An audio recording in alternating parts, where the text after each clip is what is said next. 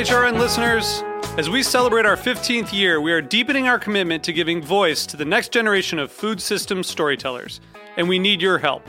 Our internship and fellowship programs help activate new possibilities for underrepresented and underestimated young people through experiential journalism, audio engineering, and production training.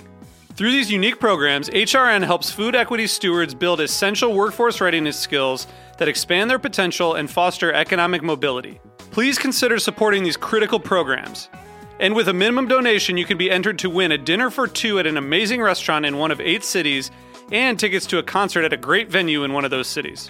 We have incredible partners across the country who have donated, as they also share our passion for helping to educate the next generation of food systems storytellers. Check out heritageradionetwork.org slash 15 to donate and enter to win today. That's heritageradionetwork.org slash 15 to donate and enter to win today. And make sure you donate before March 31st. Thank you.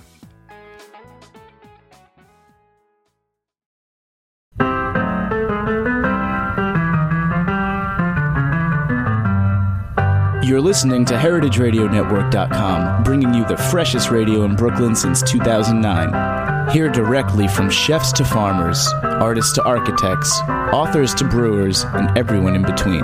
Check out all of our shows on our website or by searching Heritage Radio Network in the iTunes Store. The following is a message from Zingerman's. From June 30th to July 3rd, 2011, come hang out at Camp Bacon, a four day festival hosted by Zingerman's.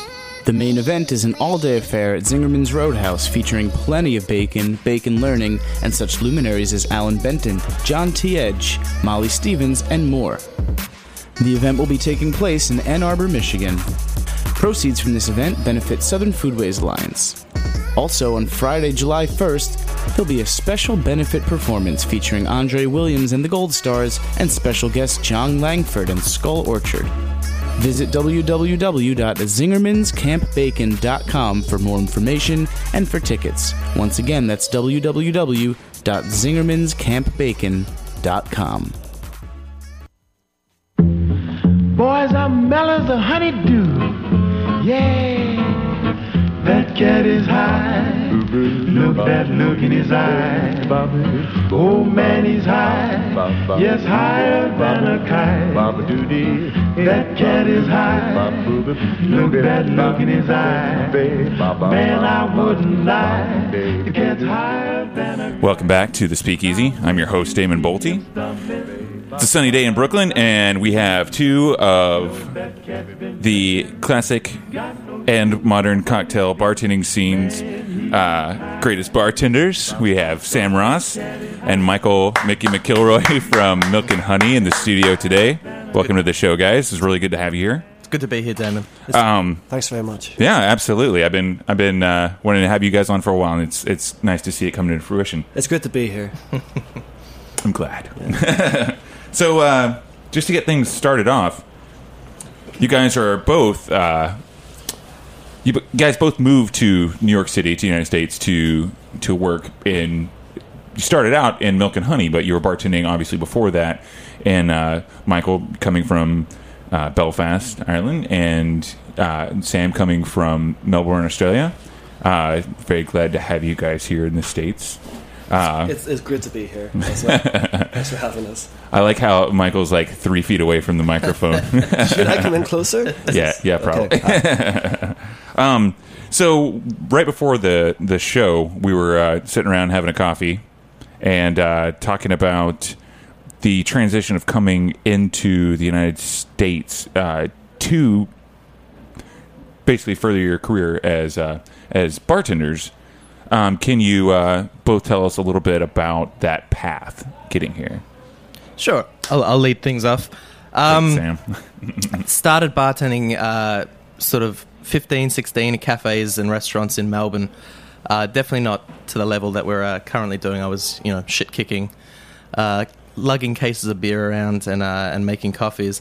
But um, in 2001, my mother and my sister opened a cocktail bar in Melbourne called Ginger, which we closed down in 2009. We had a had a pretty illustrious run of uh, eight and a half years. Um, and back then, uh, with the availability of visas uh, from the UK and Australia, uh, there was very much a mimicking of the uh, UK bar scene going on in Australia, and and I also have to say back back then as well, the UK bar scene was far uh, far outweighing the the American bar scene, which was fairly non-existent at that time. So, Ginger was the bar that, that they opened that I uh, started that I went in to work with them on, and uh, really got sort of quite a good reputation in Australia for being one of the trendsetters of the uh, Australian cocktail scene. Um, and in 2004, I hit legal drinking age over here, uh, over there, over there, over It's a, here. it's a very big thing. Yeah. One of the main reasons why I came here too. I was 21. and uh, and I just I, I wanted to New York always called to me and I uh, I didn't want to do the, what what the basically the the mo of an Australian decent Australian bartender would be uh, to go over to the UK and get get his two year visa his or hers and uh, and go and uh, work over there for a couple of years and then come back and I just didn't didn't want to do the same thing that the other guys were doing you know so Yeah. New York was always calling to me and I just I knew nothing about the cocktail scene over here except for the you know fact that it was the you know the reported origin of the of the cocktail It's and the home of the cocktail. and and wanted to come over and ply my trade over here. No visa, no friend. I had one friend over here. I couch surfed for four months. Um, Awesome. Really worked from the bottom up, but uh, yeah, it was always New York for me. Absolutely, and you know, uh, not even just in this trade, but uh, for people moving to New York City, uh, you hear a lot of the same kind of story. It's like coming to New York and visiting a couple times, and then being like, "Oh, I have to move there." Uh, it doesn't matter really what you're doing, and uh, there's always the uh, everyone has a good couch surfing story, which is which is a whole other show. I owe a lot to uh, to Jason Clement and uh, and, and and Mike for uh, letting me sleep on their couch for four months. I'm still indebted to them. I, uh, if you're listening, thanks, guys. so, okay, let's talk about uh, your path on uh, the way over here, Mike. Um, along the same lines, kind of um, started working um, in the bar scene when I was uh, 16, so it's been 12 years. Jesus, 12 years now. um, along the same lines, just uh, shit kicking, um, coffees, uh, and then moved up to the bar, uh, and then started making cocktails, or at least what I thought was then, um, when I was about 19. Started doing that at a place called Apartment in Belfast. Um, if any if any of those guys Gorgeous. are if any of those guys are uh, tuning in right now, uh, keep up the good work. Um, and was kind of doing that, but um, as I said to you outside, I mean, we were literally doing like Long Island's, and at that time, I thought that that was it. That was the be all and end all of Long Island, six on the Beach, like all that. kind of stuff. Absolutely. um, in the blender, all of that stuff. Um, all the vodka ranges, you name it, we had every flavor on Yeah. under the sun. And as I said, I literally thought that that was it. So around when I was about 21, I started kind of realizing that maybe this was what I was wanting to do. And I went to London, and I remember going to a bar called what was it called? Lab. And I just seen the guys working there, and they seemed so happy just working full time in a bar doing this. And I just went, that's what I was after. Not necessarily working there, but just wanting to work in a bar That's- yeah. and just be like, this is what I do. So I was reading industry articles about this place called, uh, about this place in over here and in the UK called M and H. And I was just reading and reading and reading, and I was like, man, this is the kind of bar that I want to work at. It was, you know, it was like hidden. It was fantastic, and but everyone always says that you should come to the one here. So one day when I was 21, I literally flew here and asked the owner if I could have a job, and that was it. Cool. And then I came out here in January 2005. You know, it's it's really funny. I mean, like obviously things have changed a lot in the last six, seven years in in our industry, and uh, for you guys both to basically come over and just go up and ask for jobs at Milk and Honey, it's pretty remarkable because it's a highly coveted job, and it's in in this world of uh, like classic, uh, like kind of cocktail bars and whatnot. Um, it it tends to be like one of the like like top five, the, the first five bar names that you hear when people talk about quality, classic, well executed cocktails.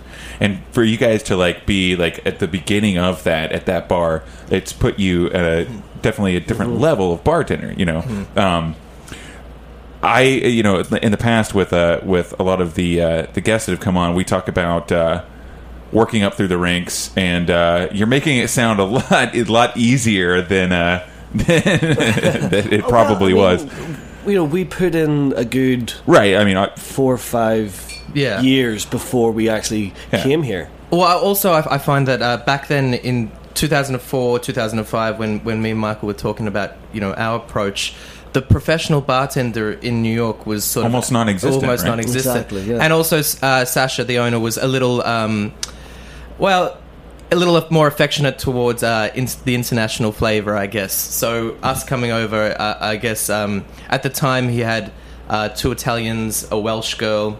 oh, Sorry, Scottish. Scottish guys. Sorry, Liza. those are fighting words. Um, and I, but but at, at the time, I, th- I think that he, it was rare for him to be approached by. And actually, to be honest, when I came over to New York, I came over with no idea of any bar. I actually hadn't heard of Milk and Honey in 2004 when I came over, um, but he was a little, yeah, he was a little bit more willing to listen to two young, uh, peop- young kids that had come over from their respective countries, with, Want to learn. with the sole purpose, you know, of, of bartending professionally. I think that also gave us a little bit of a leg up. But also as well, I mean, back then there really was nothing here. I mean, I remember coming when I was 21 in 2004, and I think there was us, there was Angel Share, obviously. I think Flatiron had just opened. Was just Pegu opened. wasn't here. Death and Co. wasn't here. Um, EO hadn't even opened yet. Like there really was nothing, and I came here thinking it was going to be cocktail bars as far as the eye could see, but there really wasn't, you know. And Yeah. you know there was nothing here. And then when we came, and we uh, we were talking about this last week, we kind of came as the whole cocktail thing exploded, and we Right. kind of you started got in at the right that. time. Well, I like I to mean- think there was a correlation there, Damon. Actually, if I could interject. I agree with what yeah. Sally said. Uh, no, but yeah, I mean, it was. I mean, a lot of it was we just got here at the right time. I mean, you look at. I mean, our bar had been running for five years before we came here, which a lot of people don't realize that. Right. You know, and you think of the guys who worked when we weren't there, like founding, you know, getting everything ready for us to kind of take it over in that sense with the large ice and the fresh juice. You know, they they kind of laid the you know. Um, The groundwork. with the groundwork, and I think yeah. that um, you know that we then took that and kind of lifted it up. you know, like in, higher. in uh, Sasha Petraske, you make from what I, I've never worked for him. I've hung out with him. He doesn't exist. Actually, He's it's a big myth. Yes, But uh, his his his style, like from what I understand from like a couple of my bartenders have worked for him, and and some of his bars, and from what I understand is like he actually likes like exactly the way you're saying. Like you came to him, you started work for him, got trained up by him. He likes like more of a fresh, a fresh like perspective that. Like clean rather than- canvas kind of like a thing? clean Like, canvas, yeah, yeah. totally. Rather than somebody who's been working in the industry and worked at all the other cocktail bars, and then Attributed bad habits to. Uh, Right. I I can see that. places, yeah, I mean, but I mean, obviously, when I came here, I literally forgot about everything I learned. You know, like everything I learned, I just Prior pushed to- to one side, yeah. and I was like, I want to do it this way. But um, I Well, mean, the, the methodology, absolutely. Like the, you know, like to credit, you know, bartending, starting off bartending in, in you know places that aren't of the highest cocktail bar regard. You know, you still learn lessons every single shift you work. You know, how to Absolutely. how to operate a crowd, how to or operate a bar and handle a crowd and all that sort of jazz. But yeah, the systems, like the methodology. Uh, was definitely new, and, and that was then that became a focus. And that's another good thing about Sasha is he sort of he puts the ball in your court as well in the sense that it's like okay this is this is the basics you know and sort of and run with it. And we're always working on new techniques. You know we call it the overall system uh, that that incorporates the ice the, the, the juice to order the shaking styles the shaking lengths um, jiggering everything. We're always trying every single shift we work at we're always trying to find a slightly quicker way of doing things whilst never ever compromising the Yeah. Quality absolutely, Exactly. um, and and that happens every single shift, which is which is really good because it just keeps you focused and and uh, yeah. Cool. Well, a lot of trust too. You know, I mean, like, he definitely gives his style. He puts a lot of, you know, he's Mm-hmm. like, guys, this is your bar. take ownership. I'm not going to be here. Absolutely, Right, yeah. yeah. That's a great way to put it. And I mean, you know, as I said, I mean, me and Sammy were 22, and we were like, you know, he was just like, all right, guys, Well, the smartest, Uh, like to me, take like, it easy. Yeah. We're just like, oh, okay, cool. We have our own bar. but like, I think that's the smartest thing for any like bar owner or bar manager to do is like trust trust their bartender and let them run yeah. with You it. have and like to, man. You that's have to. you have to you gotta get thrown into the the the lion's den to like It's fight your way way to out, do you know? it, you know. And then Absolutely. as it's the best way to learn a language, a foreign language, is to go to the country, just jump Mm-hmm. into it. You know, um, we're going to take a quick break. Uh, when we get back, I want to talk a little bit more. I would, uh, I'd like to talk a little bit more about these techniques and different styles, uh, and then uh, let's go and let's move that right into uh, the the upcoming project. project. Yes. All right, we'll be right back with Sam Ross and Michael McIlroy. Rye whiskey makes the band sound better, makes your baby cuter, makes yourself taste sweeter. Oh boy, rye whiskey makes your heart beat louder, makes your voice seem softer, makes the back room hotter. But rye thoughts are in good thoughts, boys. Have I ever told you about the time I?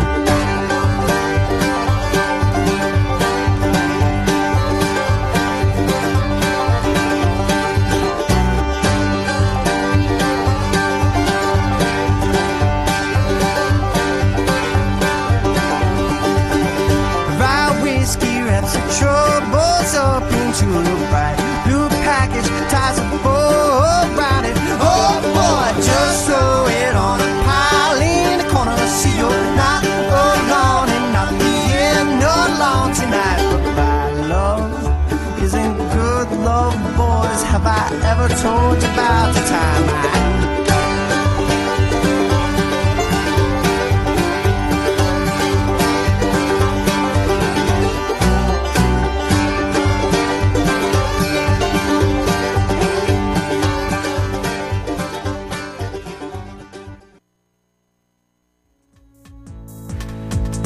This is Jimmy Carbone from Beer Sessions Radio with a message about Cookout NYC. Cookout NYC is the pinnacle event in July Good Beer Month.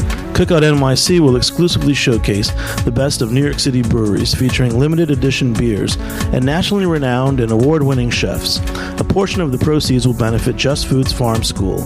Community partners include Earth Matters, Teen Battle Chef, and the Kingsborough Community College Culinary Program. Check out cookoutnyc.com, co-hosted by Dickson's Meats, Sixpoint Craft Ales, Mama O's Kimchi, The Good Beer Seal, and radio hosts from Heritage Radio Network. Cookout NYC is the city's ultimate outdoor cooking and country fair event July 10th from 11:30 a.m. to 5 p.m. on Governor's Island. We're back.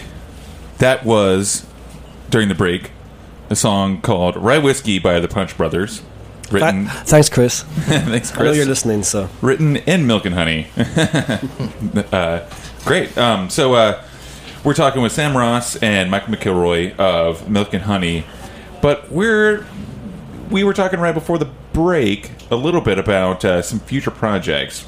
Um, we're going to get to that in just a little bit, but what I want to talk about just for a second is with with Milk and Honey being one of the like pinnacle bars in in our world, like our, our modern like cocktail world, uh, modern classic, whatever you want, however you want to say it. Um, what do you think are some of the those techniques that we were talking about before that set the bar higher? No pun intended. Uh, but uh, that that set you apart from other cocktail bars. I think ice. I think well, the, the, there's the ice, but I still think there's there's just one glaring um, difference that that seems to be taking a really long time in catching on. You, you talk about uh, milk and honey being somewhat trend-setting in in the, in the sense of the ice and. Well, frozen glassware. You know, every single piece of glassware in, in, in the bar is, is in a freezer of some sort. But um, I still think building by the round still seems to be overlooked in a lot of cocktail bars. I always look at it uh, in terms of like a restaurant. If you're at a restaurant sitting down, well, what's the most important part of, of, of a drink, of a cocktail? It's the cheers, it's the toast, right? So you want all your drinks looking perfect at the you know at the same time. You know, y- you- you're not at a restaurant sitting around and someone, a waiter brings out the steak, and then you know a couple minutes later It's comes around fish. brings exactly. You know, like all the food comes out at the same time. Same same concept for us with the cocktails. All the drinks should come out at the same time. So it's about building you know i can i can make four drinks faster at the same time than i can making one drink then making the other drink Absolutely. then making the other drink and it's still to this day you know uh, the one trend that i find hasn't quite caught on just yet and it, and it amazes me Does that have to do with like your like jiggering technique or Sure, like, yeah. Part, I mean, obviously, there's a lot of different components that go. you know, it's, it's about picking everything up just once, you know, if you want to look at it like that. So obviously starting with the cheapest ingredient first, you know, you start with your citrus and your, and your sweeteners.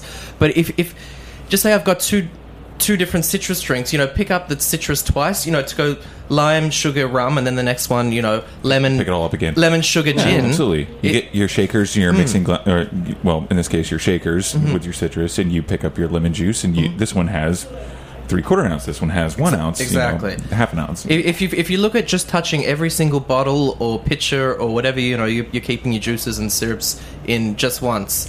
And then, and then, of course, you know, that comes to the shake and what, what lasts longer. Drinks on ice can be shaken first because, you know, they're going to be they're going to hold their temperature a little longer. It's just like making like uh, coffee drinks. Mm. It's like you you want to make the ones with uh, with steamed milk first because it's going to preserve the shot. Durability. Yeah, Talk absolutely. about talk about drinks or coffee being durable. Durability, which yeah, I mean totally. I mean, um, on our ice we have with the large ice and the Collins ice and the crushed Yeah. ice, we definitely have a different way to yeah.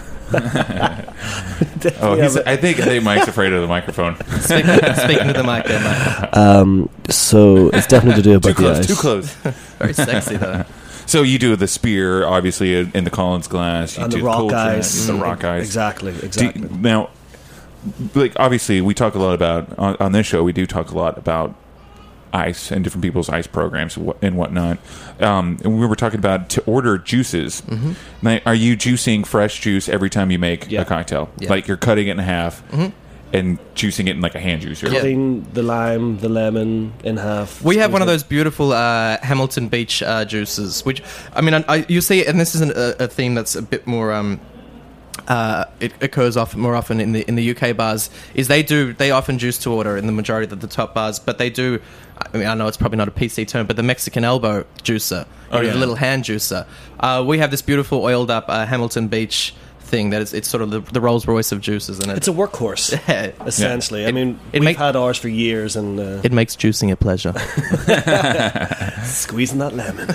See, okay, uh, I, I love that you guys are doing that and that you've always done that. Um, it, when I first started the program at Prime Meats, we were hand juicing everything to order, and my bartenders Hated you. hated my guts, and so eventually we started uh, keeping it as fresh as possible. But like, what I mean, here, you know, like obviously juicing not too far ahead of time, and even like halfway through the shift, rejuicing and whatnot, just trying to keep it uh, obviously as fresh as possible. But there, there are so many different schools of thought on this. It's like you know, obviously, from lemon to lemon, from lime to lime, orange to orange, grapefruit to grapefruit. You know, it's all going to be the flavor is inconsistent. So obviously, you want to do obviously you're straw tasting everything you make. Sure.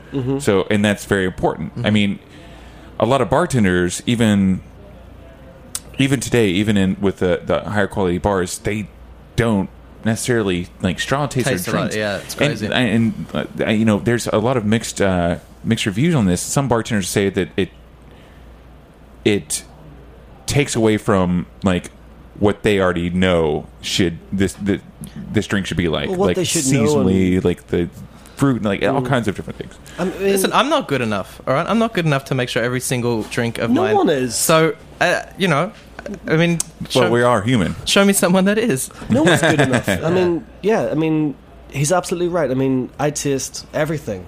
I would. I try to anyway. yeah, you know, sometimes totally. if I'm like in a rush, you know. But you know, I mean, I try to taste everything because you, you just, you know, Yeah, you, don't have know. to. Yeah. Consistency is one of the you know one of, one of the things we hide, One hold in the highest issues. highest. Yeah, absolutely. That's why we have spec sheets, Mm-hmm. which uh, I think I have a, a, a leaked edition of the Milk and Honey spec sheet somewhere. you bastard. um, uh, speaking of, Can we uh, curse on this show? I think we can. we can curse a lot. Ass. Gosh darn it! Um, so uh, let's let's move this into uh, taking those techniques into your new venture, which is to be called Attaboy. Now, Milk and Honey is actually moving to a new space, Yes, uh, a little bit further uptown, yes. and you guys are actually taking over the current Milk and Honey space, which I think is a great, a really great thing. You know, Milk and Honey is getting a little bit bigger. You guys are taking over this space, which basically has been your space. I mean, like when when you when I think of Milk and Honey, and when a lot of us think of Milk and Honey, we think about Sammy and Mick. Um, so, what are your plans, if you don't mind uh, giving out a little information about uh, Attaboy, which, by the way, is the name of a country song that I wrote like five years ago. Oh, shit, about really? putting down well, a that's horse. why we called it. Didn't you know? We're, we're You we're- guys it's found my record. It's a country bar. so Nice. is, yeah. Dashing Damon plus three. I saw the record. Okay, yeah, yeah, I'm going to use that name now. Um, Sam. oh, uh, well, I think it's a They're fairly. gesturing towards each other. In the Yeah, uh, It's- I mean, it's uh, well, very cute. Stop it, you go. um, stop touching me.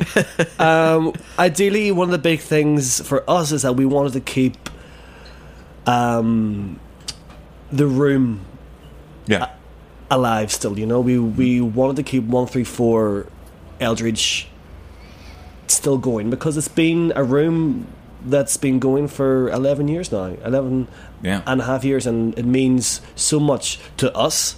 Means so much to um, Sasha? Sasha, um, and the cocktail scene, um, customers. So that was one of Especially the customers. yeah, yeah. I mean, totally. I mean, I think people come for the room uh, rather than why it's called. You know, people are like, oh, you know, it's hidden and there's this and there's that. But I think people come because of the room because over the years we've just seen so many relationships happen there. You know, I mean, it's it's a space that I think a lot of guys hold very dear I, in, I, in their hearts, yeah, absolutely. I just including wanna- us. Hmm. Yeah, absolutely. And you know, we all do and like that's that's one of the most important things to me about a bar. And to obviously and a lot of people like don't necessarily know that they're thinking about it that way, like that space at that time. It's the bigger you know? picture. It's not Yeah. just about You can go into it. Yeah. in the glass. It's about It's the whole the, the, four whole thing. walls. Like, yeah, So totally. like when you read like Toby Cecchini's book Cosmopolitan, read about like the the uh, uh, the bar passerby, and it's like, and, and if you ever got the the chance to go there, Yeah, it's I like, did. Mm. it's like man, it's like like the equivalent, like that's the epitome of like that that thing that that capsule in time and like the the the feel of a bar and you know and and everything just makes a lot of sense together uh, and uh, so th- like I'm sorry to interject there like that, but I, I like I I, I I tend to I, anyway. I tend to romanticize uh, bars a little too much. Uh, sorry, mom. You can, well, you can you can build a bar. You can't build that that atmosphere, that environment, that Absolutely. history, and and that's what you know Milk and Honey has. Uh, for for many of us, and it's sort of like with with me and Mickey, sort of you know, and we're taking over with with, with Sasha's backing, of course, you know. Yeah, Um, but I find it's a very organic sort of, you know, if you had have had to, you know, a couple of new people come in and sort of do something completely different with the space, it really would be just severing all ties with the history of the place. But the fact that you know me and Michael, uh, it's a bloodline. Yeah. That's great. you It's like it's like uh it's like uh, you know, like a father passing down a classic car, you know, Kinda. and I mean, uh, you know, it's yeah. I mean, all right, take this. You might put new wheels thing. on it, but you know, yeah, with the totally. Savoy. You know, not not that I'm trying to compare our room with that, but you know, Ah, you might as well. for a long time. you already, you already kind of. I believe, yeah, I believe you just did, did. I already do that? Yeah, the- you know, at that bar, there was someone who ran that bar who was trained, who was trained, who was trained, who was trained by Harry Craddock. You know, there's like Yeah, it's a like bloodline kind of thing. the thing. Carthusian monks, you know, with Totally. like chartreuse passing down the recipe. And Absolutely. Now we're comparing um, ourselves to the makers of chartreuse. monks this is and this. It's this just too this much just gets coffee better and and better. too much rye I like whiskey it. here. Obama? Can we compare ourselves to Obama somehow? Well, it's pretty much uh, yeah, we're all descendants of God, basically. Love it. Love it. but uh, okay, so uh, tell us a little bit more about like like the plans that you have uh, all around. O- Obviously, it's going to be a amazing cocktail joint. Hmm. It's a Mets bar, actually. It's a Mets bar, Yeah. flat screen, the most flat screen TVs of any bar in New York City. screens facing the bar, so only we can watch the game. yeah, it's in, in 500 square foot of our bar, we're going to have approximately 23 flat screens. Excellent. Well, 600 the bar is act- the bar top is made of flat screen, so you can just look down next to your drink. Uh, we're actually, I mean, for everybody who's come to our bar, I mean, it's it's very small. And we're actually going to reduce the size of it. Whoa! In, in terms of in terms of pa- uh, patrons, Yes. yeah. Um, we're not putting up fake walls or anything. like nothing that. like that. But um, an extended bar we're going to Yeah. have going all the way down. Right now, we only have four seats. We're hoping to have about 10 to 12. 10 as well. Yeah, it's it's a business. It's a new business model that we've uh, we're pretty psyched about actually. uh, so we're we're going to eliminate uh, floor service, if you will. We're going to extend the bar all the way down. You know, it it is a bartender's bar essentially as it is. Absolutely. Um, and we want to we want to make it more so. We want so having a long bar that goes all the way down the front. So it- it's predominantly the, the model's based on myself and Michael, obviously, but we will have other people working there. Um, but it's two Send bartenders. in your applications to. Uh, Do I get a guest a guest shift there? We'll talk. We'll talk. um, so having two bartenders uh, and no floor. So basically, the front bar, the front guy is going to be taking care of all the bar seats, and we're still going to retain uh, three booths up the back, and the back guy is going to come out and take the orders from the three booths up the back, come back and make it. So essentially, it's it's it's two bartenders doing all the work, taking the orders and making the drinks, and that's what was one of the, the, the appealing things to myself and Michael in the early days was, you know, at Milk and Honey, you've got someone coming out to you that knows the drinks implicitly you know? and, yeah. and it, they can be on the floor or the bar because you know we both we, we do floor shifts as well as bar shifts and I, I, that's just such an appealing thing to me is that you've always got someone that is super super knowledgeable about what it is you're investing your money not really investing well are you investing when you drink i don't know anyway Anytime you hang out with friends Mm. And have drinks, It's an you're invest you're investing in uh, a, like a very very nice lifestyle. there you go. Yeah. So uh, yeah. So we got a couple of couple of ideas, but um, that being the main one, bringing the bar all the way down the front. Uh, Twelve bar seats, uh, no reservations either. We're, uh, we're we're counting the reservations. So, um, come on, come on. please, windows also. window. Yeah, we're gonna Windows. Open, open open it up a little Yeah. bit. You'll actually be able to see light, light will be shining in. see it's a bar from the street. Um, do you like the name, by the way? I do, I do. Are you just saying that, or I love the, I love the name, uh, Attaboy. I think That's so. great. Right? It's the name of a drink, also, Yeah, balls drink. but a horrible, co- Just- horrible drink, Just and uh, terrible cocktail. a vintage store in Belfast years ago. Nice. It was called, which is one, one of the reasons why I came up with the name. Guys, uh, you know there were so many more things I wanted to talk about today. Uh, we, We are can come back. We, you'll have to come back. We, I think we should make this I- like a regular thing. yeah, and then yeah, Just the you don't even know about table forty two yet. This is it. The Is that table her? right outside this window. She has, That's pre- table she has pressed herself up against that window, by the way, a couple times. I don't Excellent. know if anyone else has noticed. Well, you have to you have to join us and uh, a lot of the other bartenders that have come through the show for uh, a new show that we're going to start doing called Table Forty Two, where we do commentary on people's dates, sitting right here. Ooh, I like. Is this a tinted? Is this a, a one way glass? We need to make that happen Yeah. because they can see us. that is a They can see us pointing at them. voyeuristic. Uh, yeah. It, okay, so uh, guys, I I really I'm v- extremely excited that you came on the show today, and it was it's been my complete pleasure having you on here. And It's been uh, great to be here, right, yeah. Sam? when we when next time you come on, we're going to talk about the uh, the riffing off of each other. I want, I want to talk about the left hand and the right hand cocktail. oh, And couple, uh, of, couple of modern classics right there. well, so uh, one of these days, very soon, you will be able to go and visit Sam and Michael at uh, Attaboy, the bar that's going to be taking over the space at Milk and Honey. And until then, you can see them at Milk and Honey. Sam's going to be there tonight. Uh, I want to thank you again, Sam Ross, Michael McIlroy. I want to thank my producer, Jack Insley. Thanks, Jack. Thanks, Jack. And uh, we'll see you next week. Thank you, Damon. Thanks, Thanks, Jack. guys. Cheers. Look at that look in his eye. Man, I wouldn't lie. Thanks for listening to this program on the Heritage Radio Network. You can find all of our archived programs on heritageradionetwork.com, as well as a schedule of upcoming live shows. You can also podcast all of our programs on iTunes by searching Heritage Radio Network in the iTunes Store. You can find us on Facebook and follow us on Twitter for up to date news and information. Thanks for listening. Nicole Taylor is always the first to talk with new and exciting personalities in the food world on her show Hot Grease. Check out a little clip. Everything is super sweet in the Heritage Radio Network studios today. We're chatting with Fany Gerson. Fany is a graduate of the Culinary Institute of America and the 2011 James Beard Foundation Cookbook Award nominee. Oh my God, we fry in bed style. We have to talk dough.